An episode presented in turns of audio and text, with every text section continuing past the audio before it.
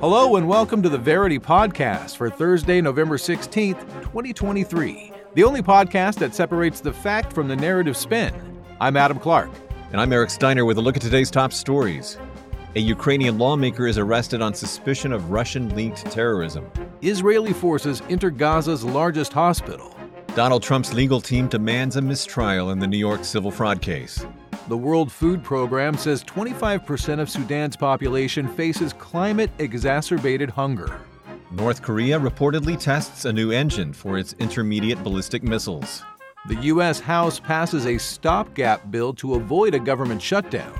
Biden announces five federal judicial nominees, including the first Muslim appellate court judge. Nikki Haley softens controversial comments about social media verification. Mexico's first non binary magistrate is found dead. And the UK inks a major trade pact with Florida. In our top story, a Ukrainian lawmaker is arrested on suspicion of Russia linked treason. Here are the facts as agreed upon by Reuters and Newsweek. A Ukrainian lawmaker was this week formally notified by authorities that he was under suspicion of treason, according to a video posted on his Telegram channel. Filmed as a member of Ukraine's security service, or SBU, stood behind him, Alexander Dubinsky said that a Kiev court had ordered him detained for 60 days. In a statement the same day, the SBU did not name Dubinsky, but alleged that a Ukrainian politician joined a criminal organization financed by Russian military intelligence. It further alleged that this group received in excess of $10 million from Russia and was tasked with spreading disinformation about Ukrainian political and military leadership, including claims that high ranking Ukrainian officials were interfering in U.S. presidential elections. The two Ukrainian officials confirmed to Reuters that Dubinsky was, in fact, the subject of the SBU probe. Dubinsky, elected to Ukraine's parliament as a member of the ruling Servant of the People Party, led by Ukrainian President Volodymyr Zelensky, was expelled in 2021 after he was put on a U.S. sanctions list on allegations of meddling in elections. According to reports in U.S. media, Dubinsky had also worked alongside Rudy Giuliani, attorney to former President Donald Trump, in searching for allegations of corruption regarding then presidential candidate Joe Biden in 2019. During that year, Giuliani met with both Dubinsky and Andriy Derkach, a former Ukrainian politician, while filming a documentary in Kiev. The SBU this week said that Derkach and Konstantin Kulik, a former Ukrainian prosecutor, have also been charged as part of the alleged criminal organization. According to reports, Derkach and Kulik are hiding outside of Ukraine. The SBU alleged the organization was formed in 2016 and that, quote, on the instructions of the Russian Special Services, it organized events to discredit the image of Ukraine in the international arena in order to worsen diplomatic relations with the U.S. and complicate Ukraine's accession to the European Union and NATO. Meanwhile, in the video recorded before he was taken to a detention facility, Dubinsky denied the charges against him, alleging they were, quote, based on the absolute lies of top state officials. Eric, thank you for laying out the facts on our first story today. We're going to start our first round of narrative spins with a left narrative provided by Newsweek. The three Ukrainians charged by the SBU of receiving funding from Russian intelligence to carry out their subversive activities were key allies of Trump ally Rudy Giuliani. This is just further evidence of the Trump campaign's collusion with Russia. The Hill gives us a right narrative. They say Rudy Giuliani had contacted these three Ukrainians to find evidence of corruption in the country on the part of then Vice President Joe Biden and his son Hunter, then on the board of a Ukrainian energy company. Republicans are further investigating these allegations in the House. These charges smell of political persecution. And our friends at the Metaculus prediction community have an opinion on this story to end our first round of spins. They believe that there's a 90% chance that Donald Trump will be the Republican nominee for the 2024 U.S. presidential election. Listen, those elections would have been successful if uh, Dubinsky hadn't been meddling in it, and they, they would have gotten, gotten away, away, with it. too. It wasn't for the those meddling, meddling Dubinsky. Dubinskys. Ladies and gentlemen, in the center ring, the meddling. Dubinskys. They're opening up for the Dropkick Murphys. that'd be that'd be quite the circus. Yes, it would. I tell you. Israeli forces enter Gaza's largest hospital. Here are the facts as agreed upon by Financial Times, The Times of Israel, BBC News, Independent, Jerusalem Post, and Al Jazeera. Israeli forces entered a Al Shifa hospital in Gaza early on Wednesday in what they characterized as a precise and targeted operation against Hamas. Only hours after the U.S. backed its claims that the militant group was using the hospital as a command center, international aid agencies expressed alarm with the head of the World Health Organization, or the WHO, describing reports of an incursion as deeply concerning. The Israeli military claimed that it found weapons in the hospital's basement after clashing with Palestinian militants. A top official at the hospital said Israeli forces were still operating inside the facility and that civilians were still present inside as well. The Israeli military said that it would provide medical assistance to patients and safe passage for civilians. On Tuesday, National Security spokesperson John Kirby said that Israeli claims that there is a Hamas command center underneath a Al Shifa were correct. The first time the U.S. had independently backed these specific claims from Israel.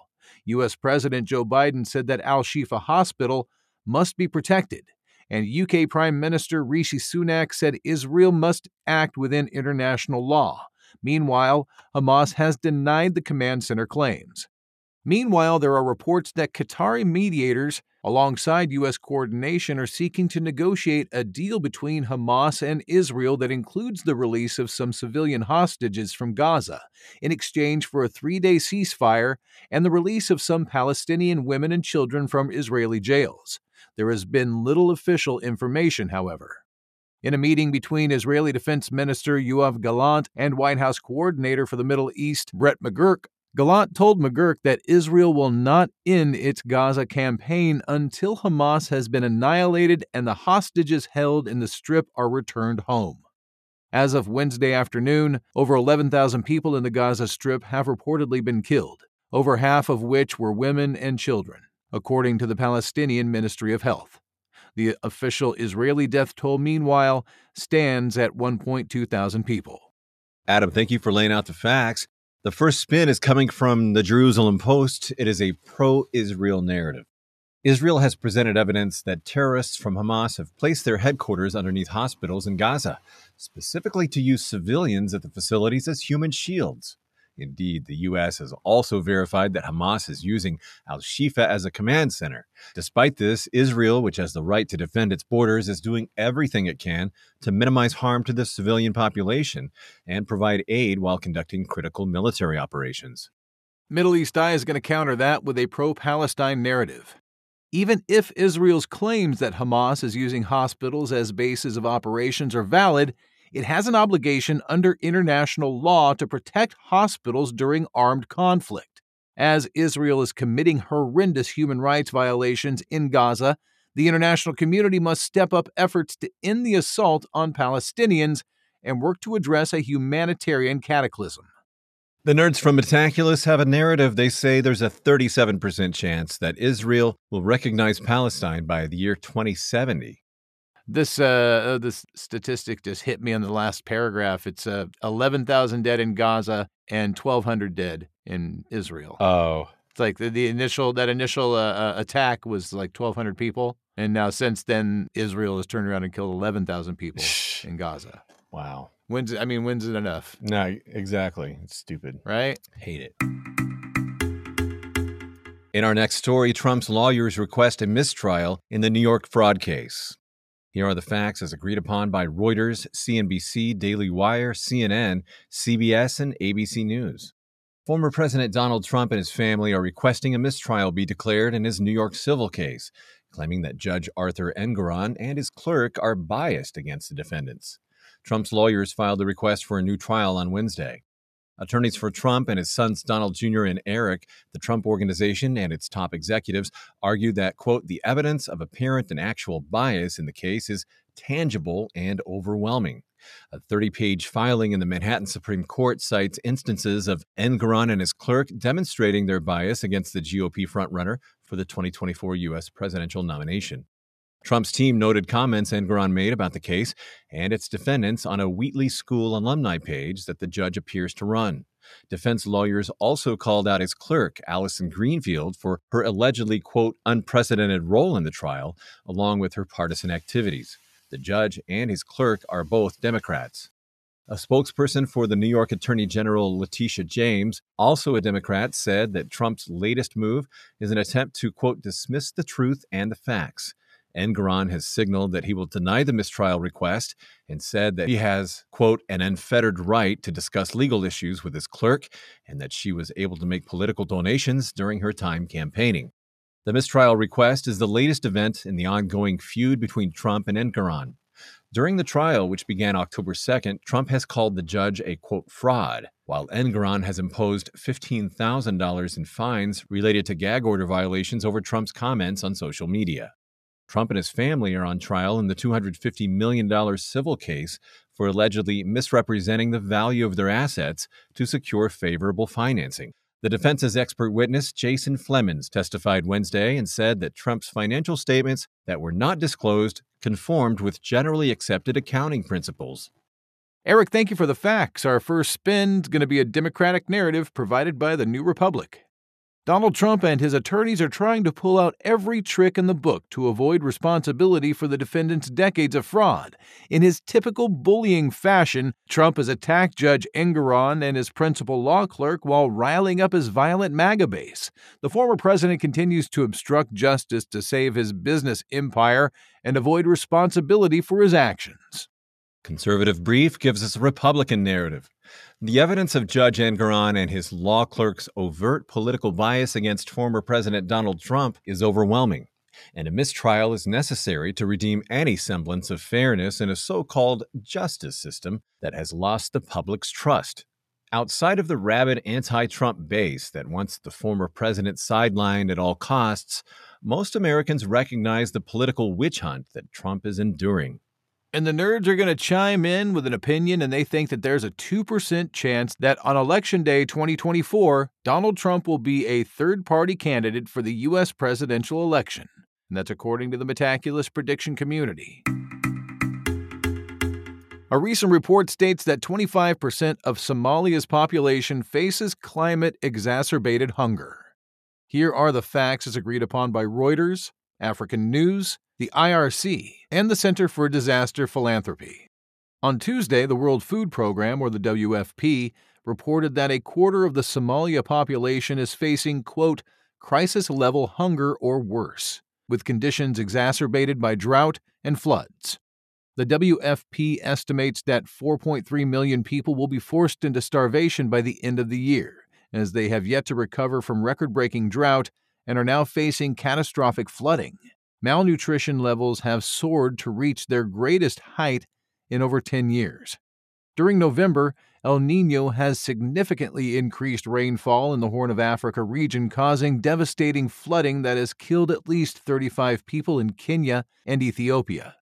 When citing the reasons for the sharp increase in need, WFP spokesperson Petroc Wilton said that bombardment of climate shocks from droughts to floods will prolong the hunger crisis in Somalia. The drought killed millions of livestock and ruined countless hectares of pasture and farmlands. Now, these devastating floods are crippling Somalia's ability to recover. In March, environmental conditions moved Somalia to the top of the International Rescue Committee's watch list. The committee then issued a stark warning that without intervention, mass deaths would occur, especially in children. The food insecurity crisis continues to grow across the Horn of Africa. In 2022, Somalia, Ethiopia, and Kenya reported a 70% increase in food nutrition needs compared to the 2016 and 2017 reports. That increase spans more than 20 million people who face dying of hunger without significant donation increases. Adam, thanks for those facts. Our round of spins begins with a pro establishment narrative coming from Voice of America. Millions of people across the Horn of Africa are hanging on by a thread, being threatened each day with death by hunger. Climate impacts, coupled with conflict and displacement, are creating an untenable crisis. Not only have crops and livestock been destroyed, but Ukraine, which serves as the breadbasket of the world, has been cut off. The international community, with all of its robust capabilities, is trying the very best it can with this extraordinary set of complex challenges in the region.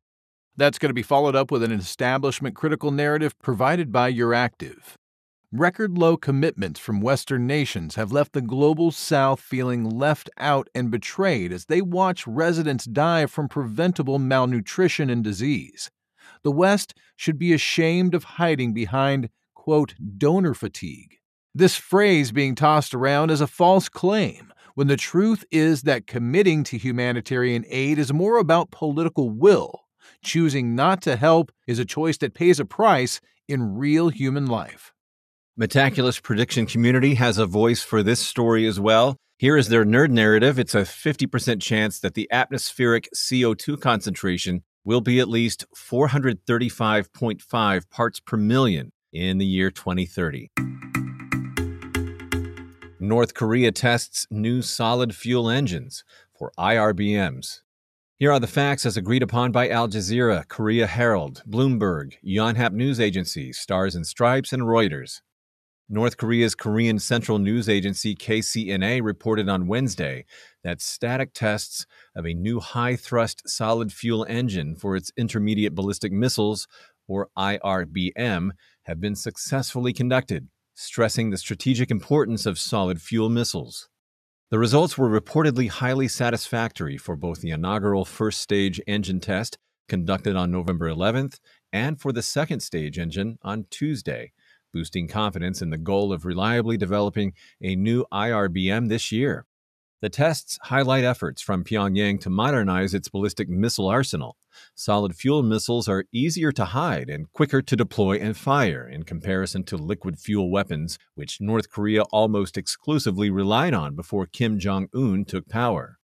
South Korea's Yonhap news agency has speculated that Pyongyang may test fire a solid fuel IRBM to mark its newly assigned Missile Industry Day on November 18th. Given that an IRBM has the potential to fly some 4,000 kilometers or over 2,400 miles, the U.S. territory of Guam would be within its range.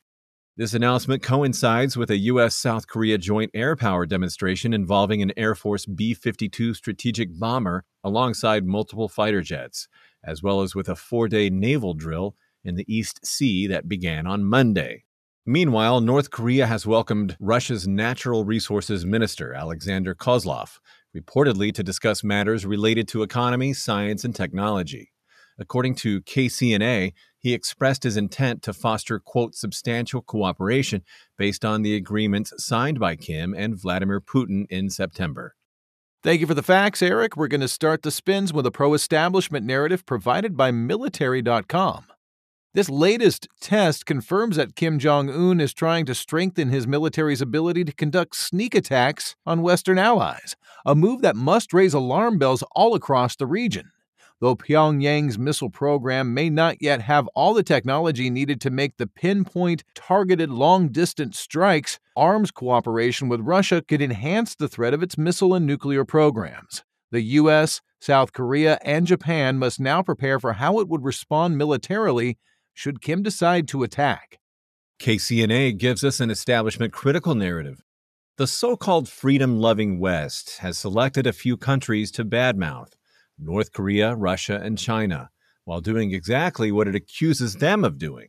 The US and UK have both sent illegal cluster bombs and depleted uranium bombs to Ukraine to drop on Russians. And Japan and South Korea are building up their military capabilities while conducting provocative exercises with the U.S. The G7 nations are bullies who only care about de escalation when it's them calling on others to de escalate. And the nerds of the Metaculus prediction community think that there's a 13% chance that there will be a full scale war between North Korea and South Korea by 2050. The U.S. House passes a stopgap bill to prevent a government shutdown.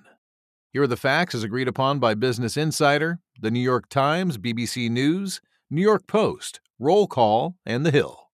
The U.S. House of Representatives passed Speaker Mike Johnson's, the Republican from Louisiana, his short term clean continuing resolution, 336 to 95, on Tuesday to keep funding flowing into early next year and prevent a looming government shutdown.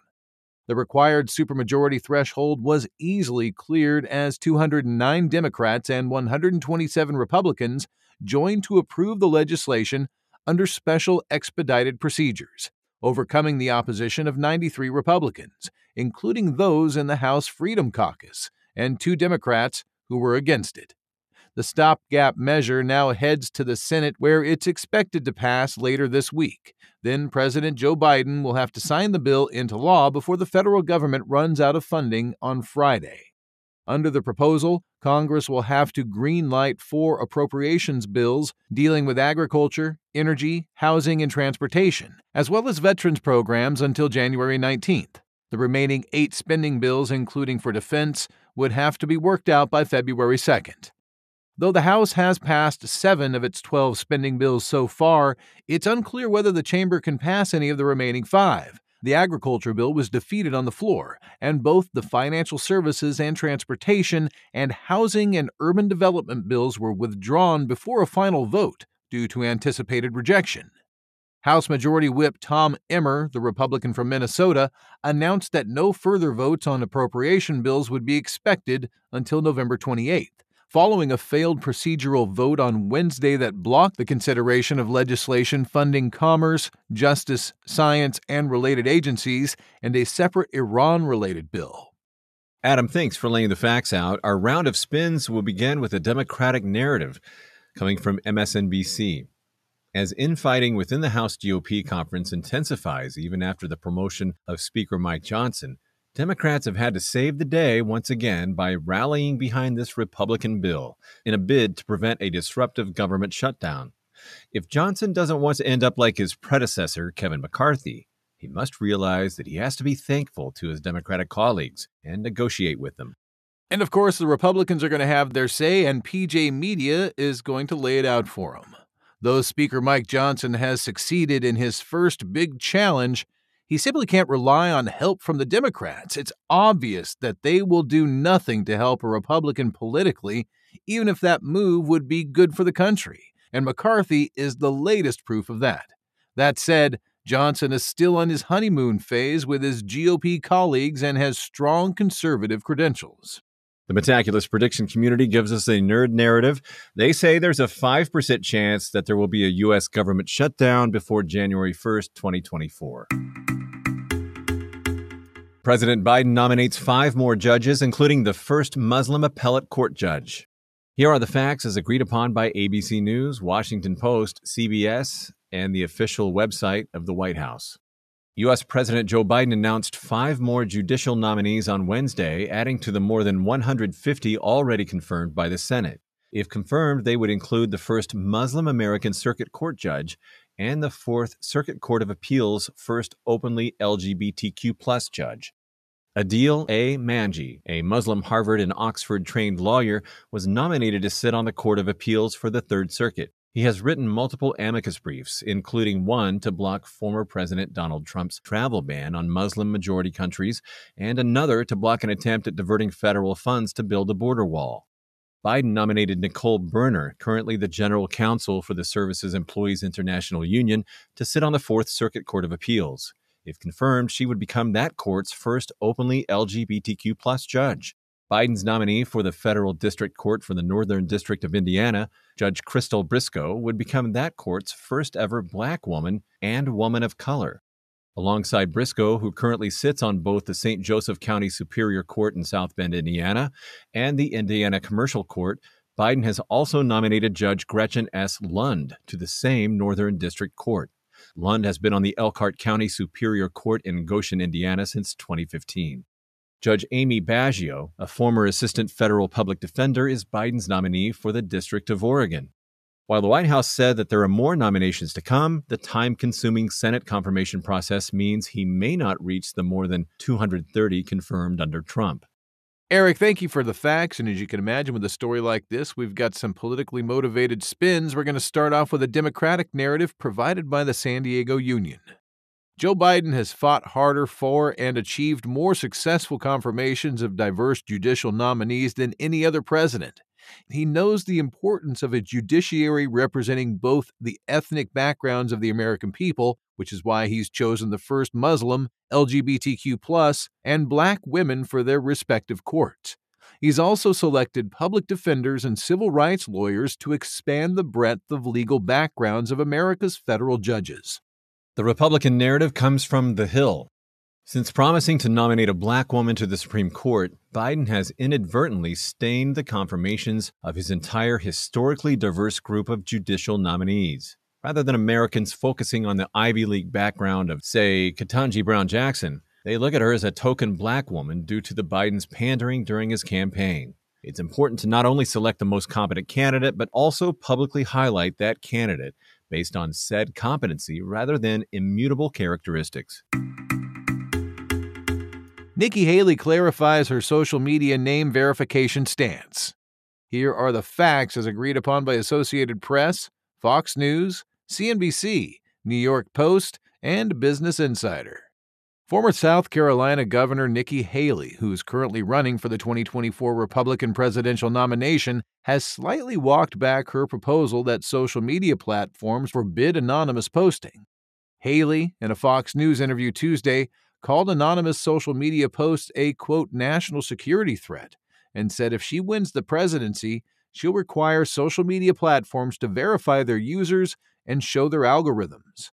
But in a CNBC interview on Wednesday, Haley said she focused on anonymous foreign actors being able to post on social media rather than on Americans doing the same, even though, quote, life would be more civil if everyone was verified. Haley's initial comments were met with a backlash from her rivals for the GOP nomination. Issues surrounding social media, including a potential ban of the short video site TikTok, have become a hot topic among the contenders for the Republican nomination. Adam, thanks for laying out those facts. The first spin is coming from Fox News, it's Narrative A.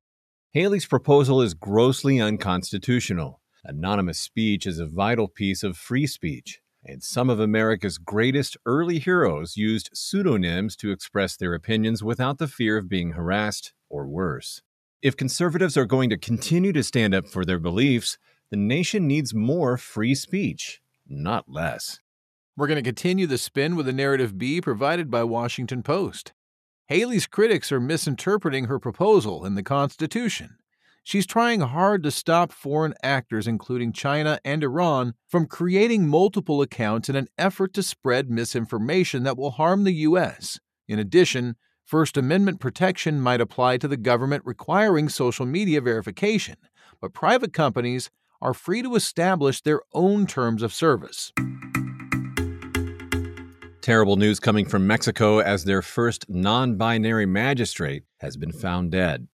Here are the facts as agreed upon by Reuters, City News Ottawa, NBC, NDTV.com, Guardian, and Al Jazeera.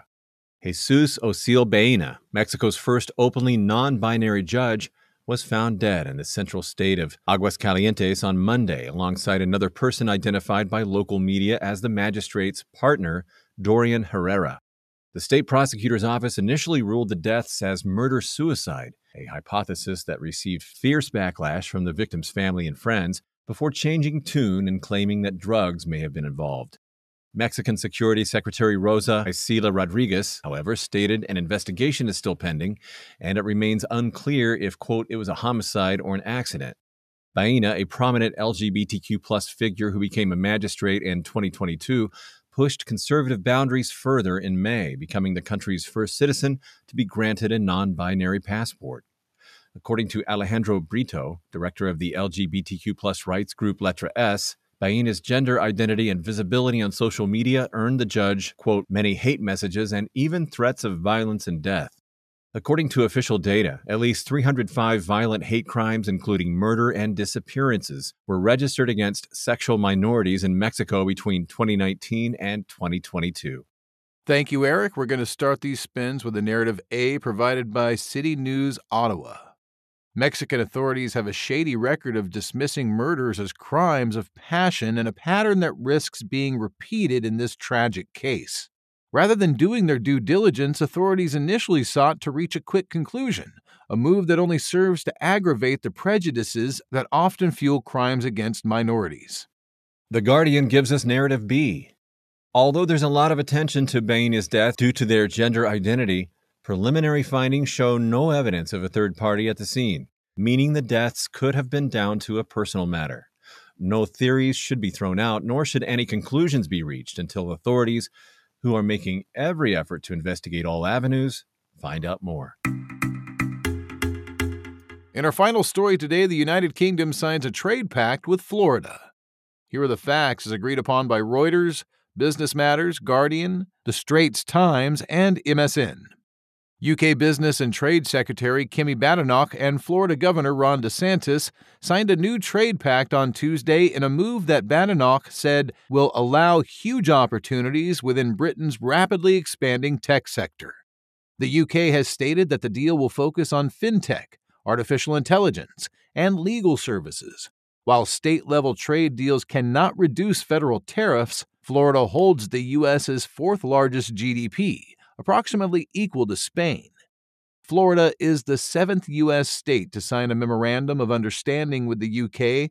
Badenoch flew to Jacksonville to finalize the deal with DeSantis, who stated that the agreement would strengthen economic partnership with the UK. Trade between the UK and Florida is already worth approximately $6.14 billion, while the UK holds similar agreements with six other states Indiana, North Carolina, South Carolina, Oklahoma, Utah, and Washington. UK companies have created over 70,000 jobs in Florida, with total holdings of $18 billion. The UK remains in negotiations with Texas, California, Colorado, and Illinois, with Badenoch said to meet California Governor Gavin Newsom on Wednesday. In June, U.S. President Joe Biden and UK Prime Minister Rishi Sunak announced an Atlantic Declaration. However, a post Brexit free trade agreement hasn't yet been agreed. Badenoch has claimed recent conversations with U.S. Trade Representative Katherine Tai were very, very good. Adam, thank you for the facts. A right narrative is coming from Express UK. Through a trade deal with Florida, Badenoch and the UK has secured another Brexit win. Targeting high potential sectors within an incredibly wealthy part of the US, the UK's focus on individual state agreements as it continues to search for a broader deal with the US federal government continues to win new opportunities for the British economy. And that right narrative is going to be countered with a left narrative provided by The Guardian. The UK government's promised US trade deal within three years of 2019 hasn't materialized and state deals cannot provide the tariff reductions that the UK so desperately desires. While a deal with Florida is positive, there's slow progress in achieving the real agreement that Britain is searching for across the pond. According to the Metaculus prediction community, there's a 1% chance that the UK will rejoin the EU before 2030. I hope they would get some sort of trade agreement to get beans and tomato sauce on our grocery store shelves. I think that's one of the best little side. It it so kicks butt over pork and beans. Have you ever had beans and tomato sauce? No, it's, no. It's, what kind of beans? It's like the same type of beans for pork and beans, but it's are those navy beans? I guess maybe the little bitty brown beans. Uh, are navy? There's navy beans and there's. Uh, Come on, name all the beans right now, Eric. Know. Give me all the beans. I I really don't know. Well, stop acting like a bean aficionado. An expert. What, I am a. What kind of what kind of beans are in the beans with yeah, tomato uh, sauce? Because I'm a beanologist, and you knew that going into this conversation.